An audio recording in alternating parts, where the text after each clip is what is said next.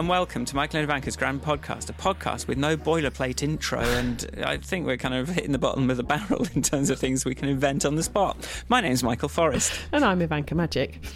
and this week we're going to talk about how to make people care. Probably in the context of care about a thing we made or a thing that we want them to talk about, but also like just how to get them care about you. Not in a stalky way, though.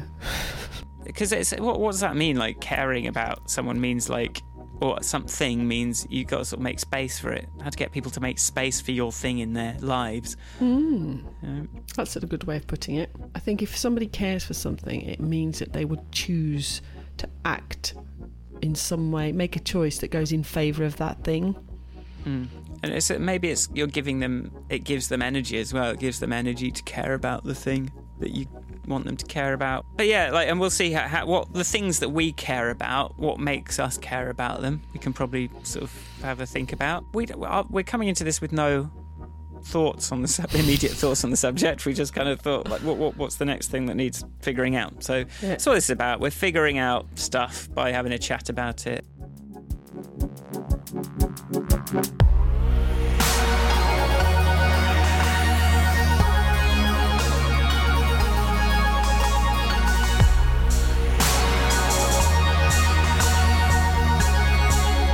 How are you feeling after? How's it? How are you feeling after that? I know. I know. I made that. I, I I came in with some down energy this morning. How are you feeling now that we've had a chat for an hour? Uh, I'm feeling. Uh, I managed to avoid it infecting me. There was a moment where there was a chance it was gonna. I was gonna let it in, but I didn't. I put up my Hmm. shield. It's that I was like my. I've le- I'm learning things from my child. We go to the playground. She goes, "Now we must put on our su- superhero clothes," and then we have to like mime putting on a superhero outfit. Um, it's nice hanging out with a f- three, nearly four-year-old. Life's much simpler. when when you have to dress up as Spider-Man and then put your sparkly headband over the Spider-Man head and get your She's got a phone. Spider-Man head. She's got a Spider-Man f- all whole outfit, man. I had all I could. All I had was the Spider-Man pajamas, and I would have given anything for the flipping. What? What's the point of it without the mask? She's got the mask. It is a hand-me-down. Thank you, Sean. It- Um, Does it have built-in abs? Yeah, it's got built-in muscles, uh, uh, abs, and arms. right. She nice. looks really hardcore with it, except she literally put on then a glittery headband over the top of it and got her phone. And then she was like going, "Ma- What was that? Victoire is stuck in a lift. we must go. so we had to go around the house rescuing her friends from nursery. Right. But yes, so I, I put on my invisibility superhuman uh, superhero cloak. I think the fact that The Incredibles is a family of superheroes is a great thing from a for a little girl. Because both Right. the mummy and the, you know, there is a sister and a brother and a mummy and a daddy, and they're all superheroes. So there's a role for everyone to play. there's not Mm. so I think she's uh, she's well into that. Though she does like I don't, I don't know where she's seen or experienced Spider Man, but Spider Man gets quite a It's regular. kind of just in the air, isn't it? I don't even know. Like, I guess there was the cartoon, but I don't even know how much we were watching telly. I don't, we weren't allowed to watch that much telly when we were No, she's definitely not seen. But still in, we went to cinema to see. There's children's cinema on a Saturday morning, so she's been to see The Incredibles. Um, she also has got a dinosaur outfit that. There was a lot of clothes change this week. Is there's been a lot of changing of outfits, which is quite tiresome. Um, but yes, uh, so I'm yeah, I'm feeling good actually. I, I had such a good night's sleep that I'm still very happy. And then on the subject of how to maintain enthusiasm, I know that's not the subject for today, and ev- avoid drugs. I must say that a really strong cup of coffee in the morning does wonders for my ha- for my happiness. That's, uh, that's uh, just uh, just a, a pedantic note. That's Yeah. not technically avoiding drugs. No, no, that's what I mean. It's Okay, not. it's like, whilst I am all happy, no, no, no, I find that strong black coffee helps. Apparently, it's some, if you believe Chinese medicine, it's to do with the bitterness. Okay, and not the actual drug. No, that's not to do You've with got to s- happiness. Oh, oh, well, okay, fine. So, Michael, how are you feeling after your, you know, the kickoff of today's conversation where you were definitely not feeling good? Uh, overwhelmed, scared, you know, all those kinds of things. But uh, but my um, emotional core has hardened up a bit again. Yeah, so just in the spirit of of how to where to go next, it's yeah, I wanted to talk about the that how to overcome that apathy Did uh, it this did week. it did it really help you that I didn't ask you any questions or show much sympathy, but rather talked at you for an hour? Because that's what I did. Blah, listen to me. Uh, I don't I don't know how much I was hearing it either. So I'm. I'll have a good listen to it again when I edit, and then again when I listen back, and hopefully it will go in. Like by the time Okay, I've good. kind of like been over it a couple more times, because uh, at the time of experiencing it was just like there was a lot of. But I can't, but I can't, but I don't know how to, but I'm scared, but oh, I hate this. Everyone's horrible. I hate the world. I just want to leave. Um, there was a lot of that in my brain that I was trying not to just sort of like, yeah, let out.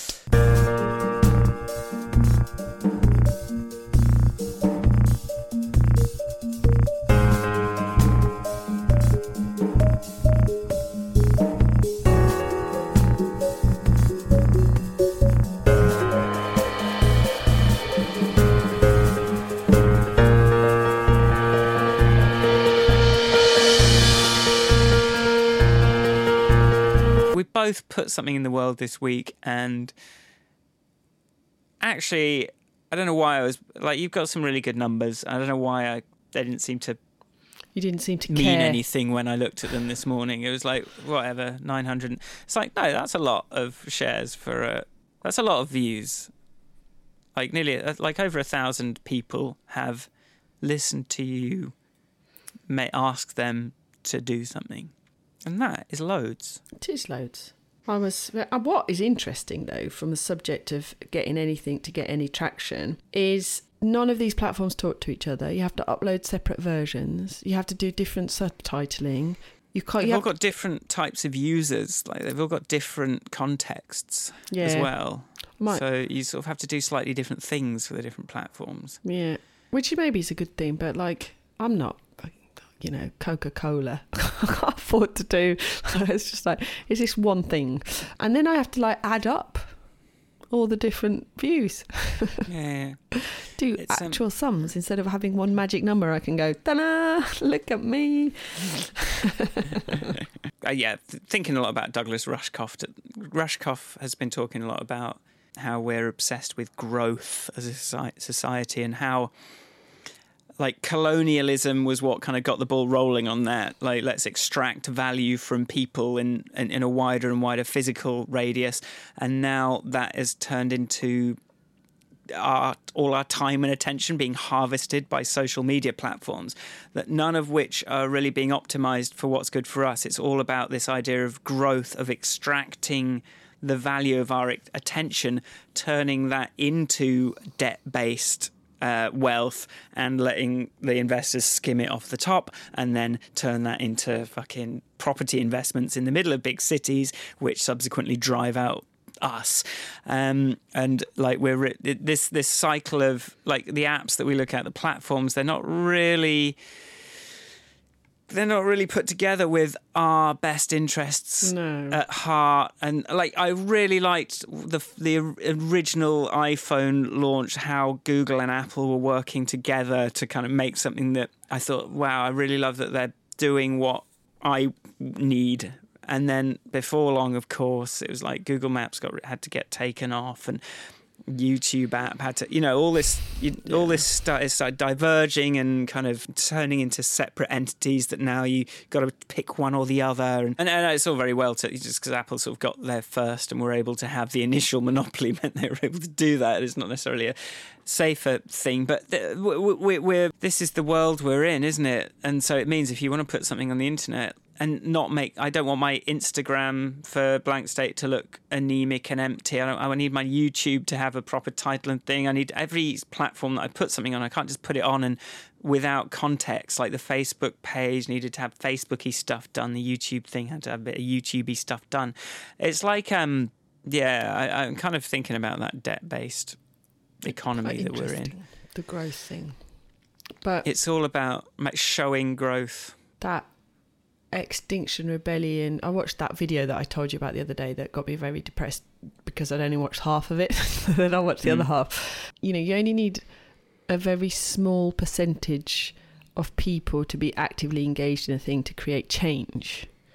Or Right. s- because, so she used the figures. I should have got the figures. I haven't got my notepad with me. But um, I think it's 1% or 2% of society to be actively engaged in pursuing something is enough to create, to push for the change. Did that? did- What did we get? For, what about the Brexit march? That seemed like a good percent. Um, If it was, well, no, it wasn't. If it, but if there was a, a few hundred thousand people, well, that's not, you know, it's like there the- had to be 500, 600, 700,000 people for it to be 1%. That's true.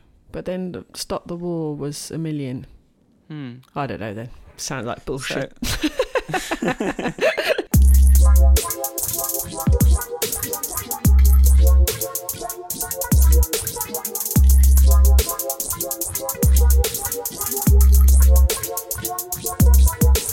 I'm going to turn the the growth based economy into a like what why do I care about? I don't know. It's a bit spurious, but well, I care about that because it puts a lens on my experience that makes it make sense.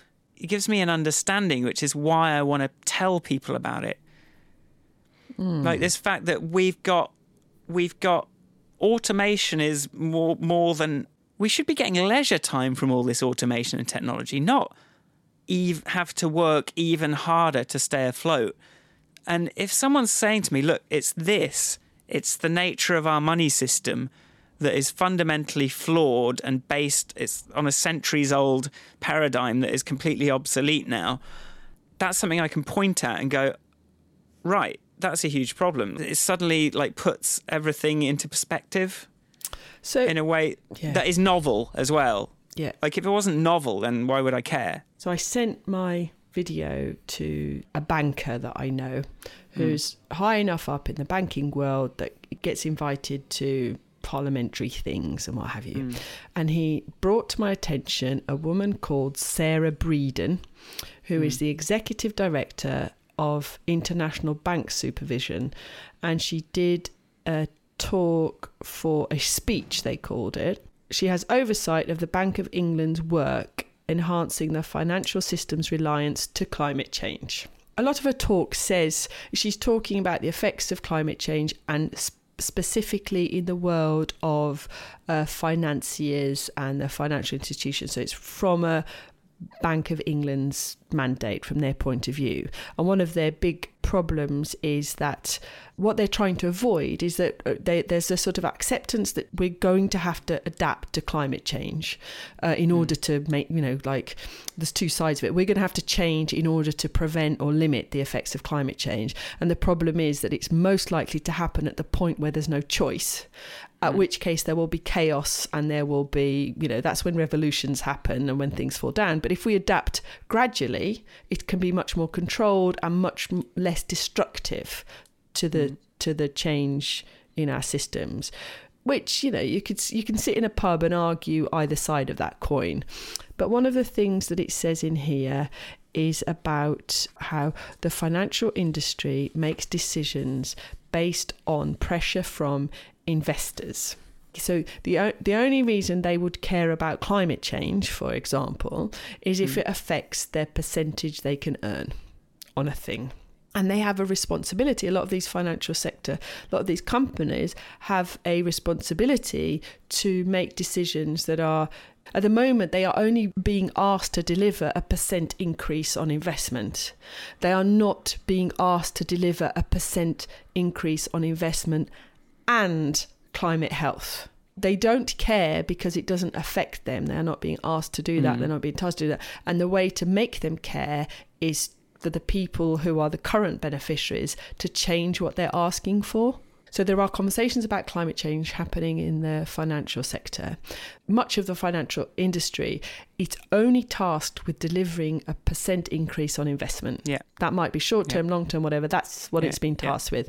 So therefore, that's what it cares about. The only place change can come from is if the beneficiaries of that percentage say, yes, I want a percent increase Yeah. and I want climate health. So please stop investing in oil and gas. Yeah. So what I wasn't sure about was it, it. So is that something that is happening then? That those are conversations happening in talks. They are speeches being given by the Bank of England at. So you can Google this. This is in the public domain. Mm. The, this woman called Sarah Breeden uh, published a speech that's called "The Shared Response to Climate Change: Turning Momentum into Action." So she's trying to convince the people with the money to take more responsibility. She's basically laying out that the financial risks of doing nothing are really high. Right. Because that's And the other like, thing they manage. You know, if you're being tasked with delivering a percent increase, I'm very, I'm kind of simplifying the financial industry, but Mm. you know, I give my money to an investor because I want some money, um, more, I want more money. Uh, she's saying that the the risk column in your investment portfolio is going you know going up to red because uh, of the impending climate change and the way to reduce that risk is to start responding now and to change now Mm. um, so that that change can be more controlled And uh, I guess they they have slightly more long-termist views than the politicians you Yes. talked about. which because you know going back to how to make people care about a thing is i think you have to show how it affects them Yeah. You know like what did you say? It doesn't you know you said about my num the numbers on that video view today it's like didn't mean a lot. Because you know it doesn't. It means a lot to me because it's like a it's like a recognition of some work. Mm. doesn't really mean that I've done anything or achieved anything. It just means that I've got a number that says well done Ivanka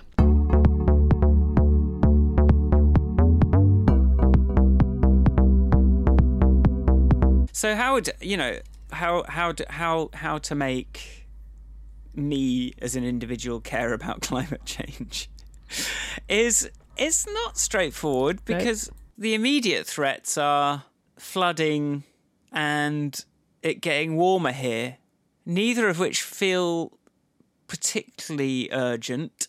no But like, I mean, if you don't like refugees, yeah that I mean I think that's a Like- there's going to be more of them that's going to be a thing that yeah a way to kind of get people to care about it. It's like, but I don't think it's a good premise. to- no, no, no, no. but if you're worried about people coming here to escape, you know, unlivable conditions, then you know that's going to happen. It's hard to see the connections. It's like, how do you get people to understand? uh, Like, when you have an idea about how you're going to change the world, you've come through a few steps and it's sort of quite disconnected. You, so people need to be guided from like through those steps again in order to connect it back Yeah. to either well to their own existence. I think Uh, you've got to kind of guide people from where they are to the thing you care about in terms of. But then we've talked about like the reason that you want someone else to care about something doesn't have to be the same reason you care about it. No. But then that's I don't know how you even do that. I, I mean, I think climate change. So one of the bits of feedback I got from a friend who I said, "Here's my monologue. What I'm not changing. I'm still. I'm doing a monologue. Mm. Do you think I could change it?" And his response was, you know, one way that I think it could have more impact. Uh, it was the, you know, the bit about not wanting to live in a world where no clean water or we all have to live in the sky. It all seems very remote. Yeah. So I was like, go on then. it's like, it says like, like clean water, that's them, that's not us, that's somebody else who's Mm. going to have that problem. And then I was like, have you got any concrete suggestions? and he was like, uh, he's a father as well, you know, so he's like, I was just thinking about what would affect my, what I fear for my son. And I was like, couldn't come up with that. And I was like, what about can't swim in the sea, coastal towns disappearing, bigger storms? Um, and it was like, it's actually quite hard to come up with short term threats. Mm. But you see, the thing that freaked me out. So I was watching watching that video the other day. You know, you said you hadn't really internalized what one and a half degrees means. Mm. Um, I was I was watching this video and she's talking about the fact that like once the polar ice caps melt, right, the the the water's going to rise. Right, yeah, check. Floods, Yeah. yeah, freezing, etc. But also, we go from having this big white surface on the planet to having a large dark blue surface on the planet Mm. which instead of reflecting the sun's heat away, will Mm. absorb and keep So not just bring it in, but it'll hold on. Will big large volumes of water hold on to heat. Mm. So we could end up in this like we you know this spirally trigger event where it's sort of like it could accelerate in ways that we don't understand. yeah. So f- for me personally, the thing that freaks me out the most is this idea that we're really close to a tipping point, the effects of which we don't know. So for me, it's actually the lack of concrete examples that f- freaks me out more than the concrete examples. Because, you Hmm. know, we put out, David Cameron went, yeah, yeah, let's have a referendum. Look where we are. Yeah, yeah, like uh, it's Look- just literally the day before that referendum, the country was plod- plodding along. You know, yeah.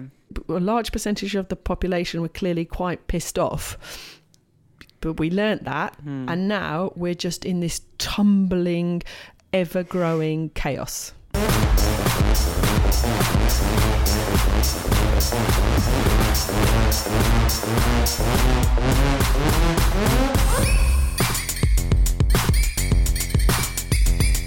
So one way to get people to care is to show them a threat. Yes. So you're like the climate thing is in terms of threat. I think um, I think that kind of refugees thing. You know, it's quite cool to be scared of refugees at the moment, isn't it? So that would have been a good one to. Uh, it's getting quite popular at the moment. It is. uh, yes. complaining about immigration and refugees. Like, if you can sort of show people a threat and give a, a face to a feeling, or even not a face, give form to a fear, Yeah. then people will focus their attention on that form because the abstract fear that they're feeling or discomfort now can be focused on something that can be talked about. Yeah. I, I think it's the climate change one is still very still is feels very distant and scary when you're talking to people. So I, I'm I'm mindful of a conversation that we had recently with somebody. Uh, we were talking about the fact that the EU said something about wood burners and how by 2030 I d- haven't actually looked it up despite the conversation I was going to, and they were like, "Well, I won't be here," and there's a bit of that as well Um, how do you make somebody act based on a future event that may not even happen whilst they're alive? Yeah. And for somebody like me, I don't have any problem with that because if I can't picture anybody else, I picture my child. And I just think, no. and that's how it works for me. So I've got this actual, tangible human that I can think of. And what did radicalize you? I don't know. I think I've always been, but for climate change or just Yeah. generally, I'm not sure I'm rad- radicalized. radicalized job. I think, I think I, it's my imagination. I think it's simply, it's to me, it has always been possible to imagine the the the imaginary scenario has been enough for me to empathise. Don't know. Mm. I don't know. I really don't. It's like you know, I told you the first time I learnt, like I, I imagined how big the universe was, and it totally freaked me out. And I was like, "Don't die, Daddy," because it's suddenly I suddenly realised how quickly everything was going to go. It's just pure down to my like I can get up uh, as upset about something that I imagine as I can about something that is real. Well, apparently we can't tell the difference between things we've imagined emotionally to what has actually happened. I think that makes sense. Like- Like, you kind of like picture something through in your head, and like you can sort of still have the emotional re- reaction to that. That's why it's important to visualize what you want.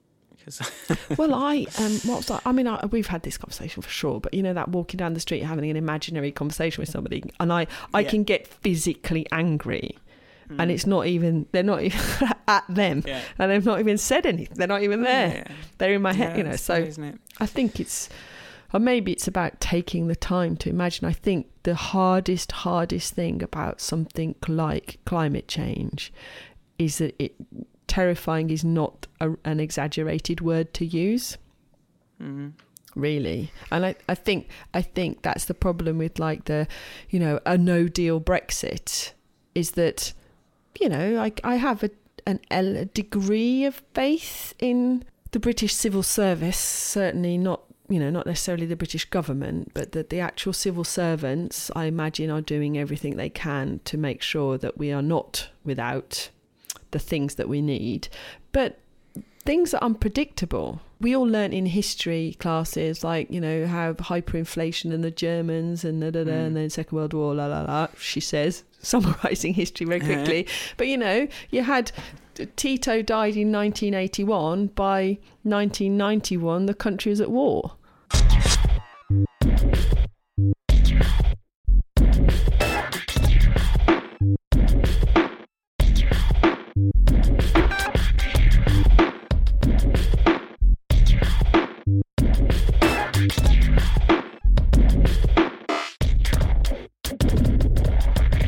It a problem of imagination then? Is it like, and I think that's one of the things I was trying to do with my first blank state video is just like flesh out my imagination a little bit to kind of not make people have to do too much work themselves. And even if that means that I kind of like answered too many questions in the process, it's like, how do you get people to start visualizing that thing? The other thing I've just written down is attention. You have to invite people, or give them the space, or uh, you used the word space earlier. You know how to get people to make the time and space in their lives Yeah. to give something the attention to be able to imagine a bad, you know, some a scenario that they want to either find or avoid. And I think one of the things that is absolutely um, you know, shown up in these Brexit results is the fact that if if a country's living under austerity and an excessively large percentage of the population is really focused on trying to survive, Mm. like you know rightly Yeah. or you sound then they've got there is no space for the attention to be given some future event that's beyond working out how to make the three pound fifty you've got left for the week last there's no denying that this is a fact. What did that un report say? One in five people in the country are living in abject poverty. Yeah. that's a lot of people who have no there i watched this i watched the beginning of a talk by um, emma hardy i think she's a labour mp she was like people are exhausted by poverty in this Yeah. country And that was, you know, I did I did that poverty poverty stigma thing, the, Yeah, the Think yeah, Nation yeah. thing, and that then meant that okay, I care about poverty now. yeah Like, I mean, I always have, but now when I see people doing poverty stigma stuff, yeah I've got to take a big deep breath and like call them out on it and have an annoying conversation and make everyone feel a bit bummed out for a minute. Like, yeah, the downside to caring about something is now you've got have miserable conversations with all the people that haven't realised yet. You know, like you're suddenly you're out of the in group. yeah Like if if you care about something different, like you want to see that there are people there the thing that you care about. So I guess just being in a theatre full of people that are thinking about poverty stigma, is it that the fact that I know there are a few other people at least that are thinking about this that gives me the strength to the not feel like I'm alone in trying to bring someone into this group, I guess. yeah yeah yeah yeah you're not alone Like this like- is a group, Yeah. social proof. You know, Yeah, I was thinking about football Mm. I remember reading a study that says that however happy you feel when your team wins, it doesn't make up for how bad you feel when they lose. Like it's Right. it's not too it's not an equal scale. But you know, people are able to give this football thing their attention or Yeah. sports in general, which you know Well, definitely groups, yeah. I mean, I joke with Nick that politics, because I've always been interested in politics in a way that he hasn't. And when there's an election on, I go, listen, it's my World Cup now. And so if I'm going to sit here all night refreshing Twitter, and that, that's what's no, that's that's what's happening. It's the final of the World Cup. All right, that's your analogy. But it's Mhm. like you see the nice thing about. Even though there are obviously some football supporters that take this to an extreme and it can make people very unhappy, unhappy, um, ultimately it's meaningless. So you can watch a match, you can get very happy or very angry, and then you can go back to your life and it's not going to make any difference, Hmm. positive or negative. It's safe. yeah. Like Mm, caring, yeah. you know what I mean? Like it, it's safe in that it's not going to affect your survival in any way, Yeah, whatever the result. Sort of go, you can go, ah, I'm furious, and then you can go the next day. You can be like, "Eh, whatever. yeah, Like, whatever. What, what we really having? I've got to go to work now. I've got to. Assuming no one broke your legs on the way home.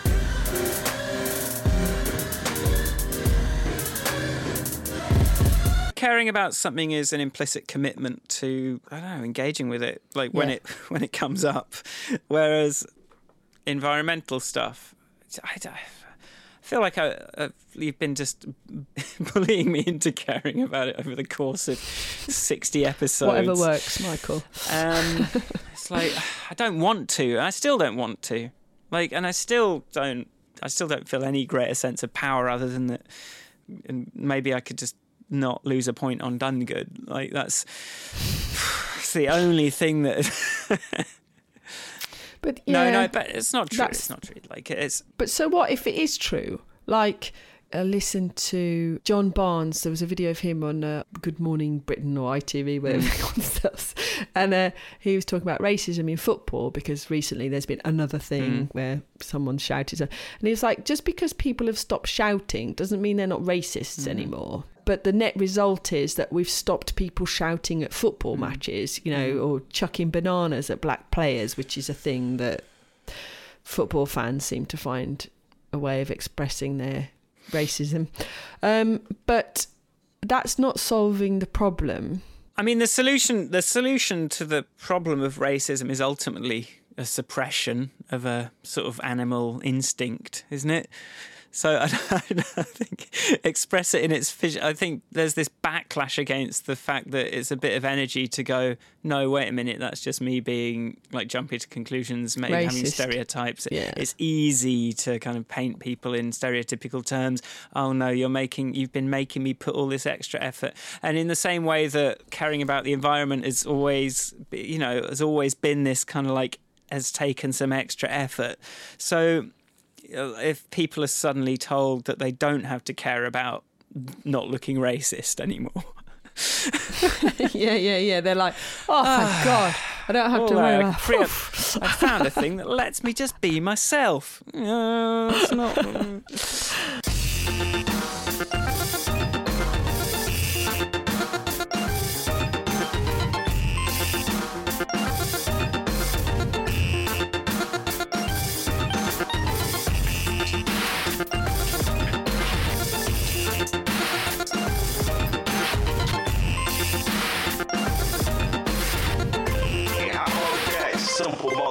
motherfuckers. let's for each of our well for our causes at the moment that we've got let's think about who we want to care and it's easy to say everyone but like how do you get it to be everyone um how who do you most need to care about the environment i think those investors those people that have the capital Yeah. are probably at the top of that list I need the people with the most power. yeah.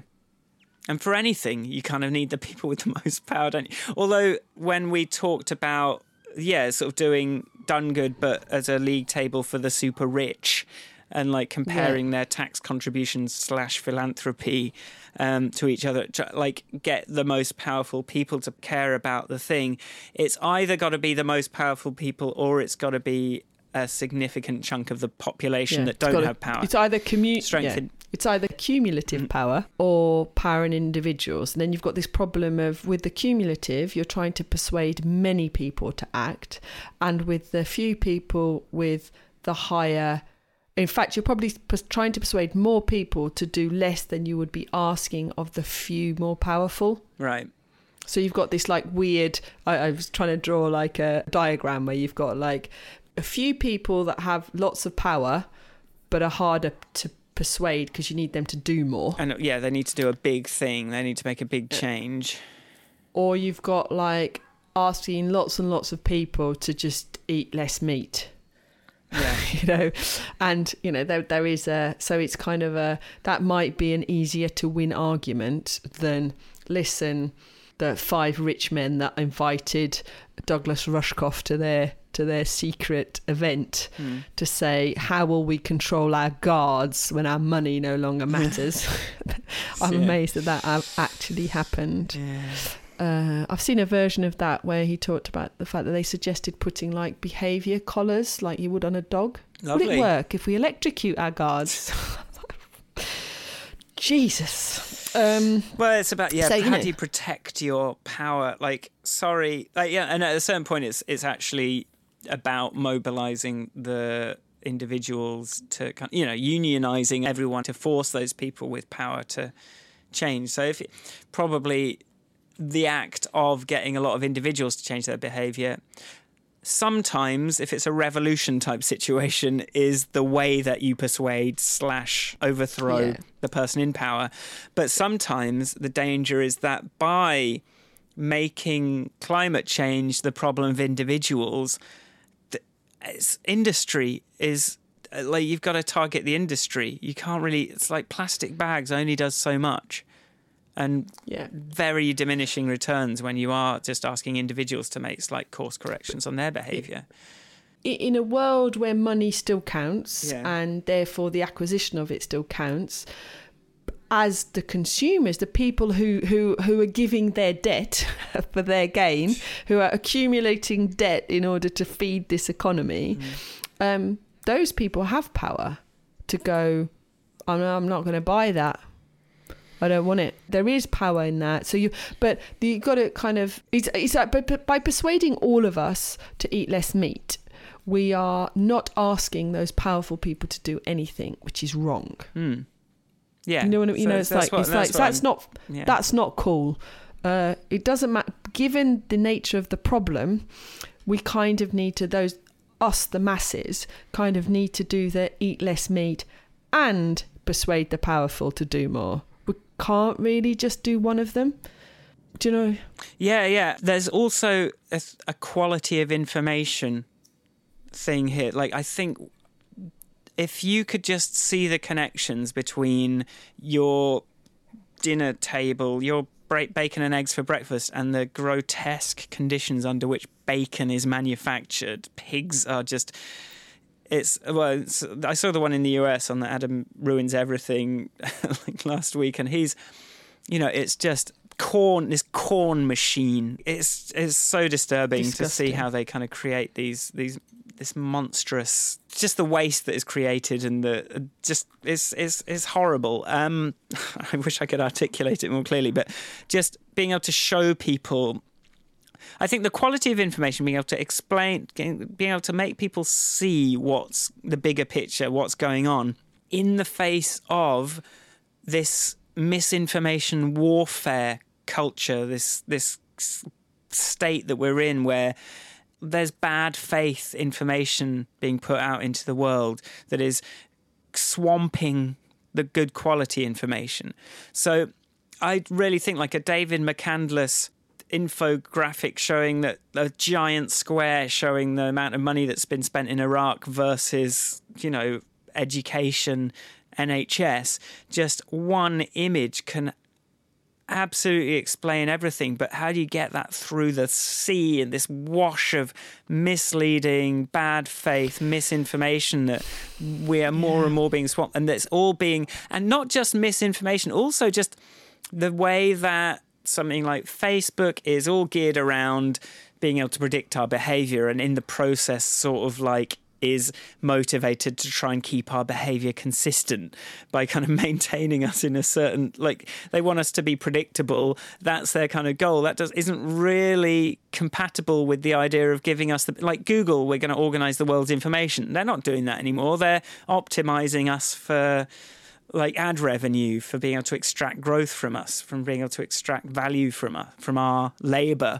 The environment that we're in technologically sort of consciously informationally is it's so hard for the actual information to break through that in the face of fucking cat memes Yeah. Well, I tell you, I'll tell you a story that my so my local butcher is called Mr. Archer, hmm. and he sells only organic meat and has done so since the eighties.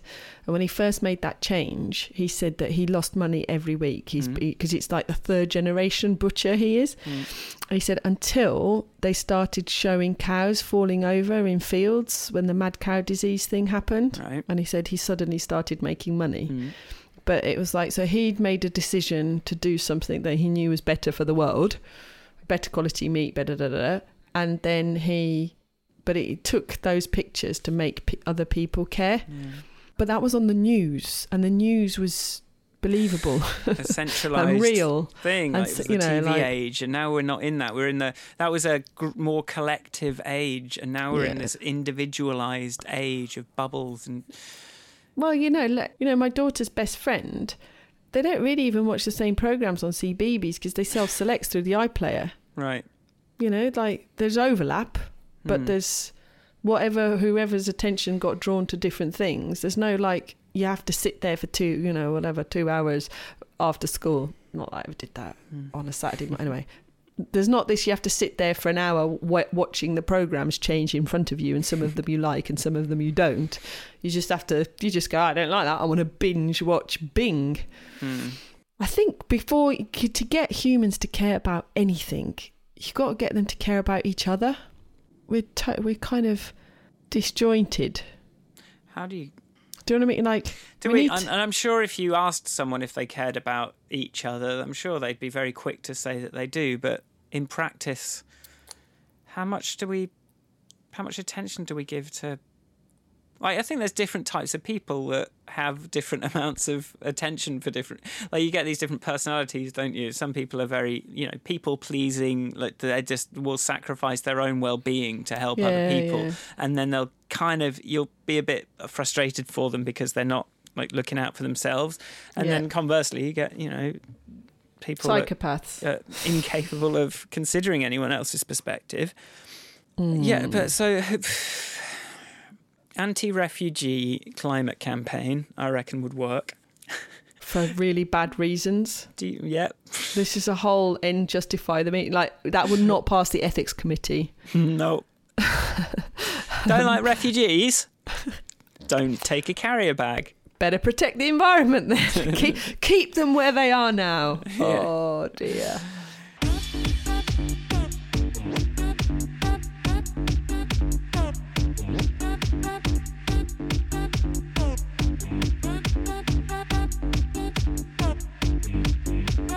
to get people to care about your thing you've got to key into things that they already care about haven't you Yeah, you really do. finding out what they care about. I suppose this is where you know I'm completely out of my depth, and your user research expertise is really like you know asking people, finding out what people care about, in order to then connect what you care about To with them. their things is probably the answer.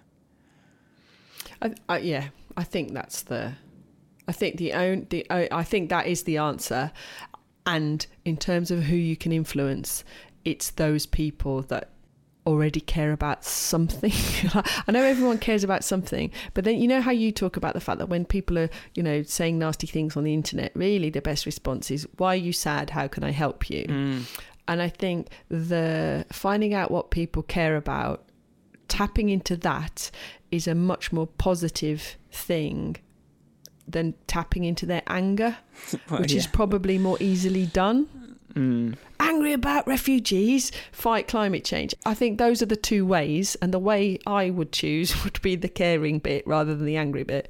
And let's face it, the referendum, the EU referendum, there was what forty nine percent of the population wasn't doing it out of anger. I mean, I did it out of anger that I was having to do David Cameron's job uh, that day. Apparently, But I- yes, the the that is an important thing to remember that 49% of the population are not angry.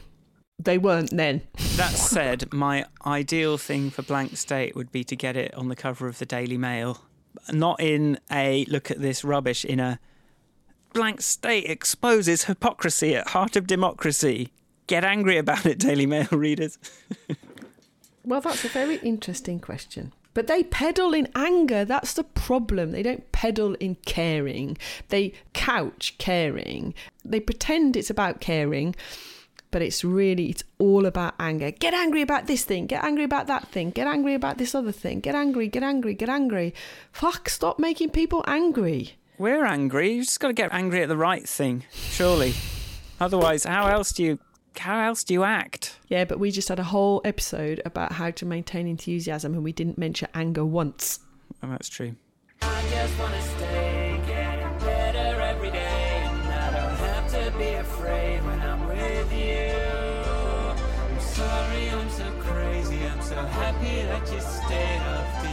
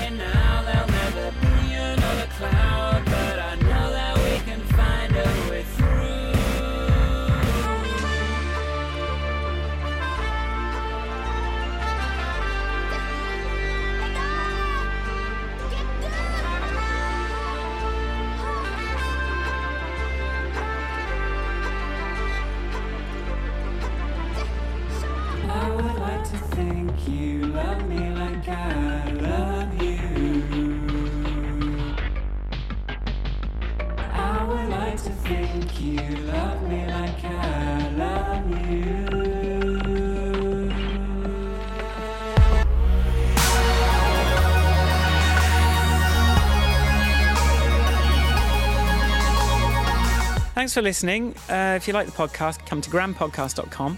You can email us, hello at grandpodcast.com, with some encouragement or some, you know, just, you know, send us some love since we don't get likes or anything like that. Um, where can people find you, Ivanka? You can find me at Ivanka on Twitter Uh, you can find me at michaelforestmusic.com. because Michael makes all the music that goes into this podcast. So Hmm. please go over to his website and have a listen to more of it. It's just mostly nerdy video Stop videos about explaining. how to do stuff.